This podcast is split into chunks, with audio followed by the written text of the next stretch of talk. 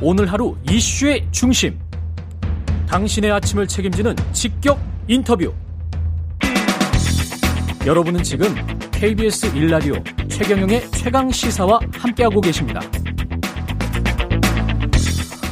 네, 가습기 살균제 집단 피해 발생 이게 벌써 11년 지났는데요. 이제야 피해 구제를 위한 최종 조정안이 마련됐다고 합니다. 근데 피해 지원금을 부담해야 하는 업체들이 조정안을 거부하면서 무산 위기에 놓였다고 하네요. 어떤 상황인지 환경보호 시민센터의 최애영 어, 소장님, 최애영 소장님 어, 전화 연결돼 있습니다. 안녕하세요. 네, 안녕하십니까. 예, 이게 조정안은 어떤 과정을 거쳐서 마련된 겁니까, 원래? 예, 조정안이라는 건 그 법적인 강제적인 어떤 그런 기구가 아닙니다. 아. 작년에 예, 2021년 8월 31일이 이제 이 사건이 알려진 지 10년이 되는 날인데 예. 예, 10년째 그 피해 대책이 나오지 않으니까 예. 예, 피해자 단체와 가해 기업들이 이제 일종의 협상 테이블을 마련을 한 거예요. 예. 근데 이제 직접 협상을 못 하니까 양쪽이 추천한 전문가들로 이제 조정위원회를 구성하고 그분들이 6개월에 걸쳐서 양측의 입장을 듣고 뭐 피해자들이 어느 정도 이 정도면 그래도 좀 수용할 수 있지 않겠나 그리고 기업들도 이 정도의 책임은 져야 되지 않겠나 하는 수준의 안을 만든 겁니다. 아, 예. 민간 차원의 조정안이군요. 그렇습니다. 예. 그렇지만 뭐 조정위원장은 또 환경부 장관이 추천을 해서 어. 왜냐하면 이제 이게 어- 피해 구제법에 의해서 구제 인정된 사람들이 누구고 하는 그런 정보를 정부로부터 받아야 되거든요. 그렇죠, 이제 그렇죠. 뭐 약간은 정부가 좀 관여를 했다고 할까요? 뭐 이제 그런 건데 음. 전적으로 어, 민간 차원의 일종의 뭐 사적 기구라는 표현도 있고 사회적 합의 뭐 이런 표현도 것 그러네요. 예. 충분히 공적인 성격이 있고 조정안에는 어떤 지원 내용들이 들어가 있습니까? 그러면.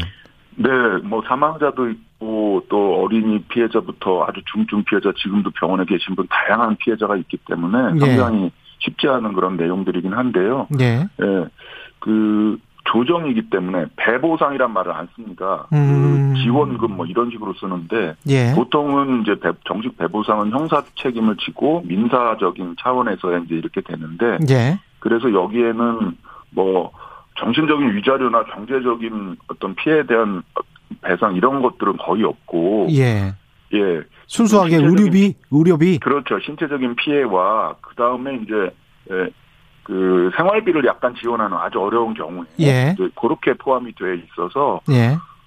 어 아주 작게는 300만 원 왜냐하면 신청을 했는데 인정이 안 된 분들도 있거든요. 예. 네, 그래서 300만 원에서 한 5억이 조금 넘는 그러니까 병원비 뭐 폐이식 수술을 하고 계속 병원에 입원해 계셔야 되고 하는 분들은 그 병원비가 꽤 많이 들거든요. 그래서 그분들은 5억이 조금 넘는 사망자의 경우는 2억에서 4억 요 정도 수준입니다. 5억이 조금 넘는 거 그런 경우는 이제 어린 아이 같은 경우입니까? 그렇죠. 나이가 어, 어리고 예. 또 평생 평생 병원을 다녀야 하고 하는 그렇죠. 그런 조건을 좀 고려하면 그렇죠. 그러 그 사람 중에서 이제 폐이식을 받고 굉장히 좀 생활 자체가 힘든 그런 경우를 말하는 거죠. 5억이라는 게. 그렇죠. 초고도로 그래서 그 피해 등급이 죄송합니다. 여섯 등급으로 나뉘어 있습니다. 예. 그 중에 거의 초고도 그러니까 사실상 장애 정도가 굉장히 심각하고 음. 그러 그걸 생각을 하면은 5억이라는 돈은 그렇게 큰 돈도 아닌 것 같은데요. 옥시와 애경 산업은 이게 이번 최종안을 지금 거부를 하고 있는 거죠. 여보세요? 여보세요? 어, 지금 전화가 끊긴 것 같은데요. 예.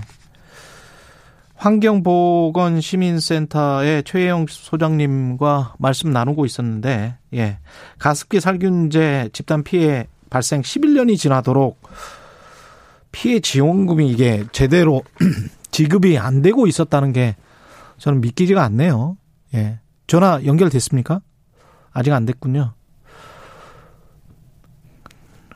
여쭤봐야 될 말들이 많은데 옥시나 애경산업은 왜 이게 최, 최종안을 거부하고 있는지도 궁금하고요. 전화 연결됐죠? 예. 네네네. 예, 빨리 좀 말씀해 주십시오. 시간이 없어서 네. 이게 최종안을 지금 거부를 하고 있는 거죠. 기업들은. 어, 모두 다 거부하는 건 아니고요. 모두 아홉 개의 기업이 있는데 예. 그중에 두 개 기업이 에, 거부를 합니다. 옥시하고 음. 애경인데 문제는 이 기업들이 두 개 기업이 가장 많이 판매를 그렇죠. 했고 피해자도 많고 부- 어, 분담금도 60% 이상으로 가장 많습니다. 이들이 빠지면 얘기가 안 됩니다. 이들이 내야 될 액수가 5,600억. 그렇죠. 옥시가 전체의 50%가 넘으니까 5천억 되고 애경이 한 6.4% 되니까 한 700억 정도 됩니다. 이게 민간 조정이라서 강제할 수 있는 방법은 없습니까? 없습니다. 예. 피해자들도 동의를 해야 하고 기업들도 동의를 해야 합의가 이루어지는 그런 거고요. 그래서 끝까지 조정을 시도를 어, 해봐야 하는 상황이고 만약에 끝까지 안 된다면 어, 지금 피해 구제법이 있습니다. 거기에 이 조정안의 내용을 담아서 법으로 하기 때문에 이제 강제로 기업들이 내도록 하는 그런 수단이 있는데 음, 쉽지 않은 길이에요. 그래서 지금 그렇겠죠. 어렵더라도 조정을 끝까지 시도를 해봐야 된다고 봅니다. 그러니까 옥시나 애경은 너무 많다 액수가 뭐 이런 건가요?